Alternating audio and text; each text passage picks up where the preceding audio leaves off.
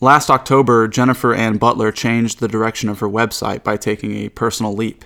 She had written an essay exploring a part of herself that was yet to be seen by the world, an introspective exploration on her own battle with depression. Prior to publishing, Jen spoke of mostly spiritual or holistic topics on her website. But rather than create a new blog to separate her vulnerable self from her spiritual self, Butler took a chance and decided to share her own truth. After releasing this essay, Jen began to explore her insecurities publicly for the world to see. A few months later, she was inspired to draft a manuscript. In this manuscript, called Imperfect, she hopes to publish by her 30th birthday, fulfilling a lifelong dream of becoming an author. This is I Survived Myself, an essay on depression. This is on. This is a piece coming from JenniferAnnButler.com. When was it written? October 8th, 2015. That's almost. Uh, Well, yeah, it's almost your birthday. well, that's almost last year. That is last year. That is last year. What's yeah. it called? I survived myself. Let's hit it. Okay, and this is when I had begun withdrawing off of antidepressants. I survived myself. My head can be a scary place. For me, depression is kind of like quicksand, except instead of sand, it's a mixture of tar and shit. It's sticky and it seems impossible that I'll ever get rid of that smell. Quick shit, that's my depression. I've known since I was a wee little Jen that I was put on this earth to be a writer this go around. I also knew I was here to help people on a grand scale. I have been smart. School was easy, being good was easy, creating things was easy, but on top of all of these wonderfully shiny gifts, I was also given the curveball of being a perfectionist and control freak. Not any control freak, mind you. I'd venture to say that I can be the best control freak ever. Hair flip. It's like I was given this amazing gift of flight, but a nervous tic that has me fully convinced that I must flap my arms in wing like fashion for 37 repetitions every day by 8 a.m. in order to prove to the universe that I can fly. But I already can. You know, the gift is there, the ability is there. It's the full fate that I'm missing, even though I work really, really hard to find it. I oftentimes wonder if I'm part of a Truman Show scenario where people are watching me on television and laughing at my crazy antics. Because seriously, I am kind of crazy.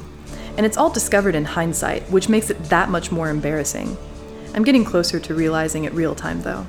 Today, at the grocery store, I was walking with this badass stride and was making an effort to grab items from the shelves without interrupting said stride. There was no other reason for this aside from thinking that I looked cool doing it. I'm 29 years old, yet some part of me still thinks that people are looking at me while at Kroger rather than looking at their grocery items. While sucking in my stomach and leaning down to get my quinoa, I heard my spirit guide say, No one cares what you look like at the grocery store. Which brought me to the present moment and made me laugh out loud. As much as I always thought I'd have paparazzi following me and taking unflattering pictures of me for the front of magazines, I suppose it's okay to chill out for now. Other people have their shit going on. They're not so starved for input that they go to Kroger on Thursdays at 2:45 p.m. hoping to spot a sassy shopper who's so skilled that she doesn't even need to stop walking to snag her macadamia nuts.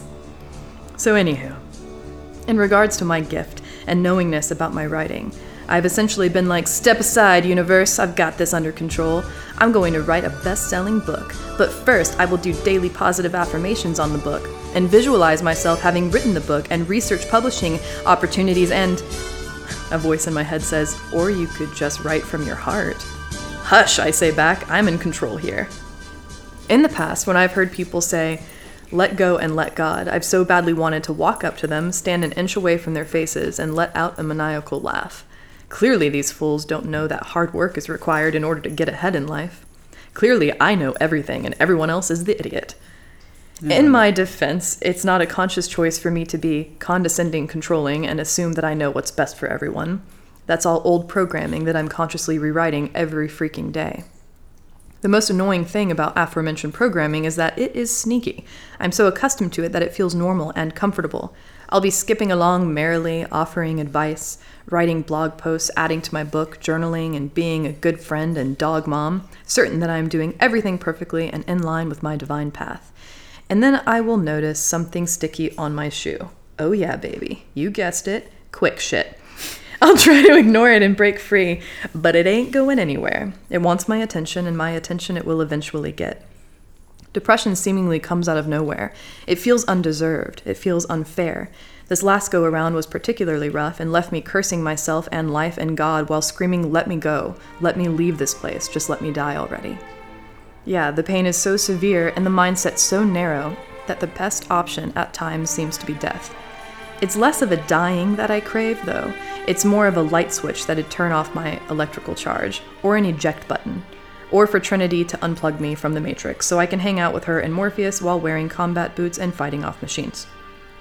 During this downtime of depression, I suddenly became aware of different ways I'd been unknowingly being rude or controlling or whatevering. I often use this as a reason to sink even deeper into depression. Ah, will I ever get it right? Is it even worth it? What's the point? Thankfully, I no longer act on my suicidal thoughts. I have cleverly designed new neural pathways to save me from myself. One of the first things I trained my brain on when I began this journey of sobriety was to not act out of emotion, as in, anytime I was feeling particularly crazy and had a brilliant idea to say show up at an ex-boyfriend's house and or shave my head, I would tell myself, "Sure, you can do that, but first, wait 48 hours. If you still want to do it in 48 hours, feel free." I normally only make it 24 hours, but by that 24th hour, I'd almost always be shaking my head at how ridiculous the previous ideas were. I love my hair. What was I thinking? I wasn't thinking, I was feeling. And since I've spent so much time avoiding my feelings, they hit really hard when they do come. My logical brain has no idea what to do with all of these messy emotions. Feeling is good, to be clear. It's simply a subject where I'm still only reading at second grade level. I've learned not to act on the ideas given to me by extreme emotions. Granted, there is a time and place for everything, and I'm sure there are instances where acting from that place would be a good idea. However, in regards to the times of sinking in quick shit, the best bet for me is to calmly wait for the best exit strategy, because flailing only makes it worse. This time, my depression began because of how much emotional work I've been doing. In perfectionist fashion, I decided I could just knock out all of the emotional baggage within a few day period of time. I'm such a hard worker, it'll be easy. In my extreme approach, I became sort of obsessive. I became obsessed with finding out which pattern linked to which traumatic childhood event and then deciding which approach would be best to process and release that traumatic event over and over and over. Since what we put our attention on grows, I became more and more aware of shitty things. Before I knew it, my mindset had switched back over to its old tracks of the Jen who was closed minded and a victim. Everything sucked. No one liked me. Everyone else had it easier. You know, those types of thoughts. I thought I was going to drown. A few times I really fretted that my new neural pathways wouldn't hold up and somehow acting on my old crazy thoughts was going to seem like a good idea. But I didn't panic. I mean, yeah, I flailed and screamed and cried and said cuss words, but I didn't act on any of the pain. I just allowed it. I'd like to think that this approach helped me process old stuff. I'd like to hope that during the last week and a half of sticky darkness, I broke through some walls. But as of now, I'm just grateful to be alive. I'm grateful to have survived myself. I'm grateful to be feeling gratitude again.